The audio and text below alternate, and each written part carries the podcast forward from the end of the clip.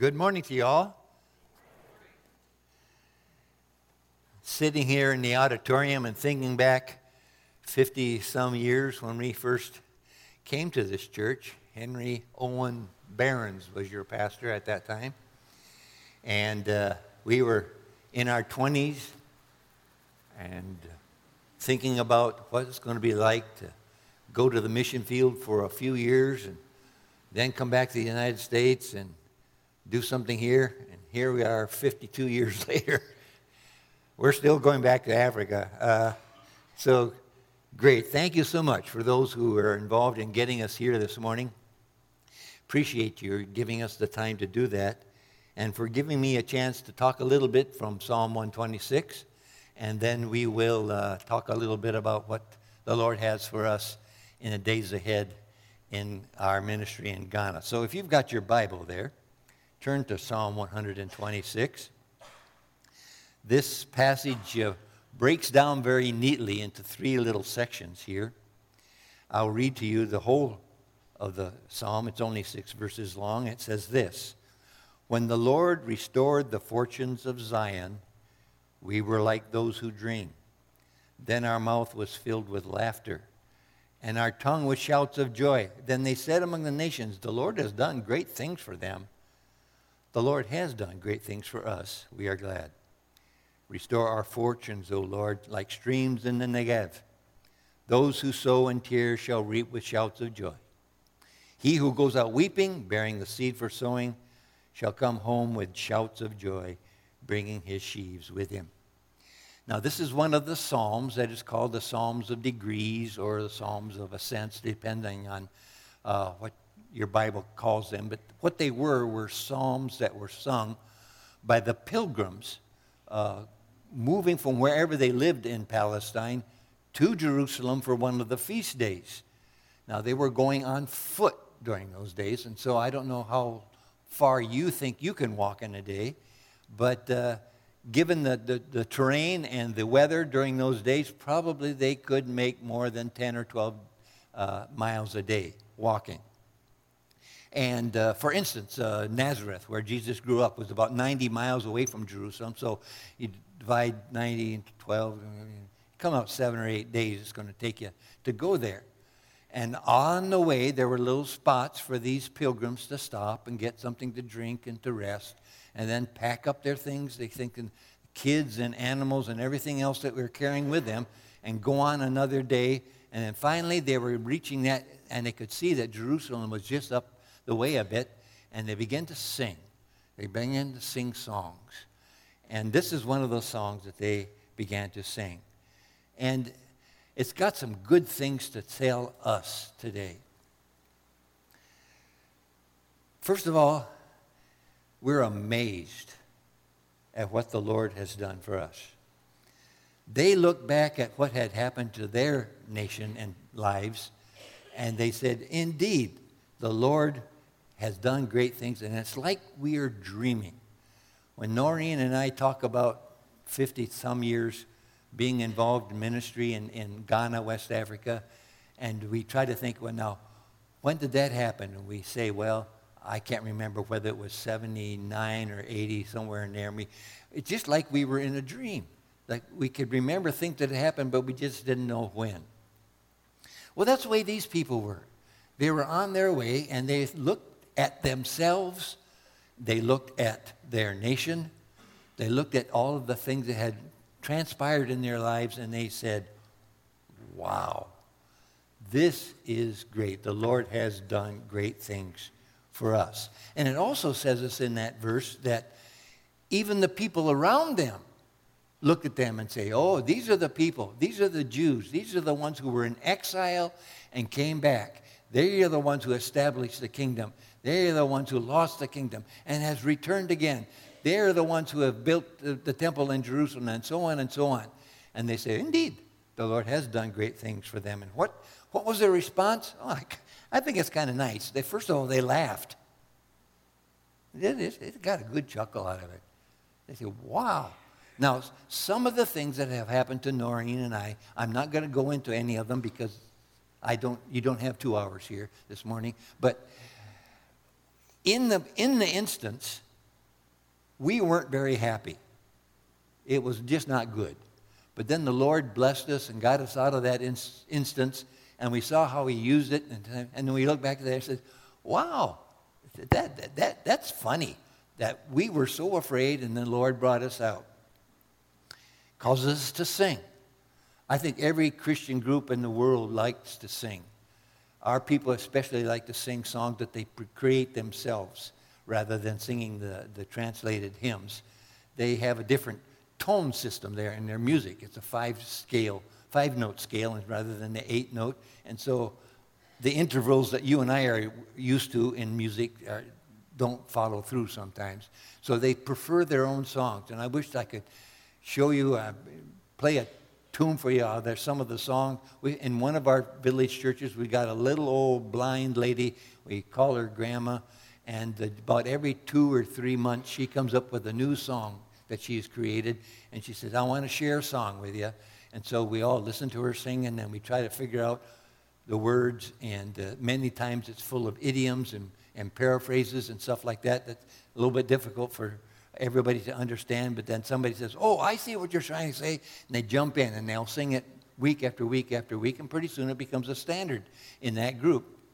They love to sing sharing your testimony. Just going along and say, hey, this is where I was last year. This is where I am now. We're in these post-COVID days, and we can think about what was happening in 18 and 19, and Noreen's going to talk a little bit about our lives during the COVID in a, in a bit. But we look back at that and we say, yeah, indeed, the Lord has done some fantastic things for us. Here we are today, sitting in God's house, listening to God's word, singing God's songs with people that have, that have given themselves to the Lord. They love each other and they love the Lord. So it's time sometimes, it's good for us to just think back. Think back of where we've been and where we are. Ephesians chapter 2, verses 1 through 9 says this And you were dead in the trespasses and sins in which you once walked following the course of this world, following the prince of the power of the air, the spirit that is now at work in the sons of disobedience, among whom we all once lived in the passions of our flesh, carrying out the desires of the body and the mind, and were by nature children of wrath, like the rest of mankind. But God, rich in mercy, because of his great love with which he loved us, even when we were dead in trespasses, made us alive together with Christ. By grace you have been saved and raised up with him and seated with us with him in the heavenly places in Christ Jesus. So that in the coming ages he might show the immeasurable riches of his grace and kindness towards us in Christ Jesus. For by grace you have been saved through faith. And this is not of your own doing, it's a gift of God, not a result of works so that nobody can boast. I hope today that's your testimony that God has done some good things for you, and it's good to think about it. And you will be amazed at where you are and what the Lord has done. Every one of you who has given your life to Christ, it's because somebody came to you and let you know that Jesus died for you you may, it may have been a Sunday school teacher, it may have been at daily vacation Bible school, it may have been at camp, it may be in a street meeting. We have a vacation Bible school. We've had a vacation Bible school in Ghana for years, and uh, it, it, it involved in, in more than a thousand kids coming out for three days right after Easter, and uh, Noreen was in charge of all of that. Some of the older Christians, I mean, older, but I mean in their 30s, uh, would come to church and say, uh, we would ask them, when did you come to know Jesus Christ as your Savior? He says, oh, I was about this tall, and that man over there led me to the Lord in vacation Bible school. And now they're leaders in the church with wives and kids coming to the Lord. That's, that's one of the privileges of being in a place for 50 years. We can see a whole generation come through. Kids that were just this high are now moms and dads with kids that are just this high. It's been fantastic, and we praise the Lord. We are amazed. Verse number four is a prayer. I'm, I'm so glad you guys are having a day of prayer. That, that, that encourages me because prayer, corporate prayer, in a lot of the churches has just kind of been set aside. And you'll have instances where teenagers who know the Lord have never heard anybody over the 60, uh, age of 60 pray. And I learned how to pray by listening to senior saints. And so I hope you get everybody involved in this prayer because this is one of the things that sustains us. It's one of the things that's going to revive this church in the United States is prayer. Verse 4 was a prayer by these people. They saw what they had, where they had been and where they were. And they realized that in front of them and around them were people who did not know that kind of joy. And they, they, they described them like they're a desert with no water. And yet the Lord can come in with water like in the desert and restore them. We need to pray. We need to pray by ourselves. We need to pray with our kids. We need to pray with our grandkids. We need to pray with each other. So I'm so glad you've got a day of prayer. I hope, I hope that continues to be a pattern in this church because if we're going to if we're going to revive ourselves out of this post-COVID nonsense, it's going to be because people are before the Lord with our needs. Then verses 5 and 6. it talks about going forth and weeping. Now, if you grew, I grew up with King James, so uh, those, those words always stick in my mind. He that goeth forth and weepeth. Uh, how many English translations we have these days. We all read something different. But you get the idea. You're going forth with just like a sower, going forth and sowing seed. Now, if I grew up on the farm, I'm from northern Iowa. I grew up on the farm, and I know how what it's like to sow corn and to sow beans and to sow uh, oats and all the things, the different kinds of sowing that are involved. Here in this idea is that a, a, a man will have seed in a sack on his side. He will put his hand in the sack and pull out a handful of seed. And if he's got any, if he's got any, any expertise, he can cast that seed like that, and it will be in an even spray on the ground. Now, I've tried to do that with lawn fertilizer, and you get these arcs of green grass in your lawn. But you get the idea. Wherever that seed lands, it's over to God what happens to it. But it says it goes with weeping. Hey, I thought we were supposed to be full of joy, shouts of joy, happy. It says, but he that goes forth with weeping. Why? Why cry about it? Well, we cry because we just can't reach everybody. There are so many people in this world that need to know the gospel, need to know that Jesus Christ died for them, need to know that they can have peace of heart because of what he has done. And there is nobody there to give them the message. You cry because of that. You cry because you know that there are people that know the truth and refuse to repent. They've heard the gospel and it goes over their head. They said, oh, that's a bunch of myths and nonsense. I have nothing to do with that. We weep at times because some of the brave people that have gone before us are with the Lord. We think about them, and hey, it brings a tear to our eyes. And then we just weep with joy sometimes when we see somebody come to know the Lord and changes their life, gets confidence in who they are, and because of what God has done for them, and they grow, grow in Christ. So there's tears sometimes.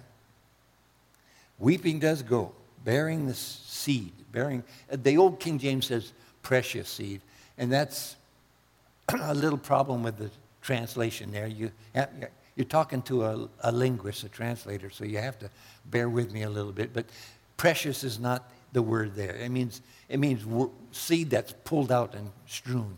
That's what it is, what it means. And it, it uh, there's, a, there's an interesting Hebrew construct in the Hebrew language that's a little bit difficult to translate sometimes. Uh, it, it involves the same verb in two different forms side by side. And, and it's, the idea here is going, he goes, bringing, he brings. That's the idea. It's two different. Okay, what that means to us is that wherever life takes you, be it school, job, the mall, the gas station, wherever life brings you, take it as your field of service at that moment. I'm going to Meijer's and I'm going to buy some pickles. And while I'm in the pickle aisle, there's somebody who's going to be looking for pickles. And you're going to talk to them and say, hey, have you ever wondered why they call pickles pickles? And they say, what? No. And you say, boy, are you in a pickle? And then you go on, give them a testimony. Just, just, just get up in the morning and say, Lord, this day, while I am going where I am going, while I go where I am going, give me an opportunity to talk to somebody about who I am and what the Lord has done for me. Some days you'll go home not speaking to a person. That's okay. The Lord didn't bring anybody across your path that day. But someday you're going to say something to somebody, and it's going to open up an opportunity for you to say, hey, I've been forgiven. I know what it means to be saved. Do you know what it means? Are you sure of a place in heaven? Going. Go as you go. And then you will be coming back as you come back. We need to concentrate on the message we have to sow the right seed. If you look on television these days and you listen to many of these popular TV church programs, you won't get the idea of sin and the need of repentance. All it's talking about is all the wonderful things God's going to give to you, like he's some mail order catalog that you can check into and he's going to bless you. No, we need to tell people that they're sinners. We need to tell them that because of their sin, they are going to suffer for the rest of eternity unless they turn to Christ. We have to have the right message. But praise the Lord. There are some who are going to hear. There are some who are going to respond. There are some who are going to give their lives to Christ. There are some who get involved in the local church and they will grow and they'll lead others to him. The harvest will become. It'll be good. I, I, I'm looking forward, kind of. I'm, I mean, I'm, I'm, I'm enjoying my life right now, but I'm, I'm kind of looking forward to being with the Lord and being in heaven for a while. Because I'm going to introduce to you some of the people that we have had the privilege of leading to the Lord and say, here's John, continue. John Continue came to know the Lord because we came to Ghana. And we came to Ghana because Calvary Baptist Church Battle Creek sent us. That's going to be fun. It's going to take 10, 12,000 years, and I'll introduce you to all everybody. Hold me to that. The harvest will come. How great heaven will be when we say what the Lord has done for us. So, what I want for you to do this morning is think. Think. Think back of where you were and where you are and the great things the Lord has done for you. Think ahead. Think ahead of those things that need to be done, those people that need to be reached in Battle Creek, in Michigan, in the United States, in Europe, Asia, Africa. People that need to know the Lord. Think of that. And then finally to think strategy. How are we going to do it? How are we going to do it? How are we going to reach our neighborhood? How are we going to use the facilities that are in our hands right now to reach people for Christ, then we will say, Indeed, the Lord has done great things for us. We will shout with joy.